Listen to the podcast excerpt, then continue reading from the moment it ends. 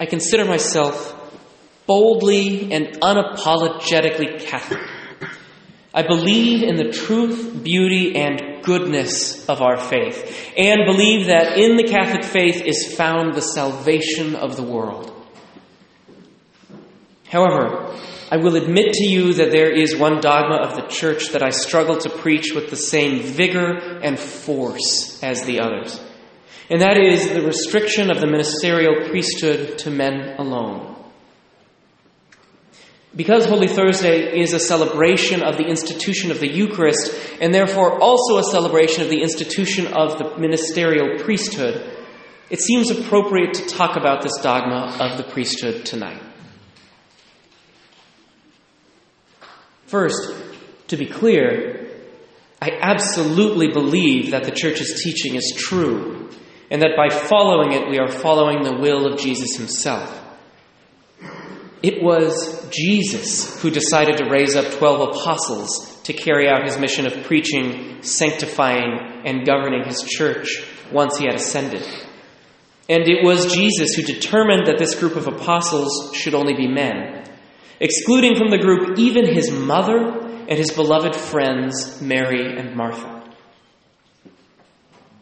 These apostles understood this choice of Jesus to be deliberate and so continued to ordain only men as their successors, a practice that the Catholic and Orthodox churches have never once abandoned. Unless we are going to claim that the apostles did not understand or faithfully follow Jesus, restricting the ministerial priesthood to men alone continues to be an act of obedience to our Lord and his deliberate, intentional choices. But even while I believe that it is the will of Jesus, I still find this dogma of ours to be incredibly embarrassing. Every Western society since the ancient Mesopotamians has been male dominated, with some doing better and some doing much, much worse at respecting the dignity and autonomy of women. But beginning with the suffragettes of the early 20th century, much of this male stranglehold on power has been challenged and overturned, resulting in a society where the equality of the sexes is more and more the rule rather than the exception. We know from the book of Genesis that both men and women are created in God's image and likeness, giving them an equal dignity. So our faith tells us that this societal progress is good and holy and a better reflection of God's original plan. And yet, with an all male priesthood, the Catholic Church is more and more going to appear to be the glaring exception to this celebrated progress. And that puts us in a tough spot. If we believe that Jesus intended for an all male priesthood, and all of the historical and theological evidence suggests that he did. We have three options. We can abandon the sacramental priesthood altogether and rely only on preachers, as many of our Protestant brothers and sisters have done. Or we can say that Jesus did not fully understand what he was doing and modify his decision, as our Episcopal and Lutheran brothers and sisters have done. Or we can remain faithful to the historical choices of Jesus and his apostles, as our church so far has done, with the understanding that this will always make us appear to be the enemy of decency and progress. In this case, choosing Jesus seems to be at best incredibly embarrassing, and at worst, extraordinarily sexist and misogynistic. All of this added to the horrific scandal of sexual abuse, makes it very difficult to celebrate the priesthood on this, the night dedicated to exactly such a celebration.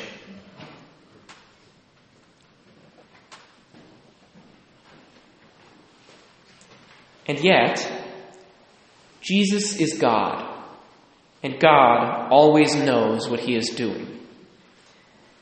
In the Church's two millennia of reflection on the priesthood, she continually returns to and relies on one perennial explanation for Jesus' establishment of an all male priesthood that the priest is an icon of Jesus.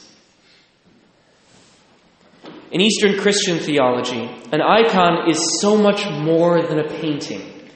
When one gazes on an icon, one is not looking at mere wood and paint, but is in fact transported to the reality being represented. When we look on this icon of the crucifixion, for example, the icon is supposed to fade away so that the event itself can become present to us. So too with the priest. When we look at the priest, especially as he exercises his office and ordination, the man himself is supposed to fade away so that the Lord Jesus can become present in our midst. Jesus, it seems, believed that biological sex was so integral to the identity of a human person in a way that skin color or height or facial features were not. That for people to consistently look through the priest and see Jesus, the priest must at least be male, just as Jesus was male. This was not a decision based on the relative dignity of men and women, but was a concession to our human nature and our need for realism in our icons. Which brings us to two final reflections. First, your priests must be holy. If I were to stand at this altar Sunday after Sunday and claim to be an iconic representation of Jesus Christ, a placeholder who is supposed to fade away so that Jesus himself can become present, but all the while I'm living a life of sin and vice, I will be completely ineffective as an icon. This is not to say that the sacraments depend on my holiness. The church is very clear that Jesus will overcome every sin of the priesthood to make sure his people receive grace in the sacraments. But the less holy I am as a priest, the more I insert myself and my many flaws in the place where Jesus should be. The more I become a barrier to Jesus rather than an icon. This is why it is not just scandalous, but demonic when a priest abuses someone sexually or otherwise. Because he has turned an icon of Jesus into a representation of the devil. You have a right to holy priests, and you have a responsibility to call your priests to holiness.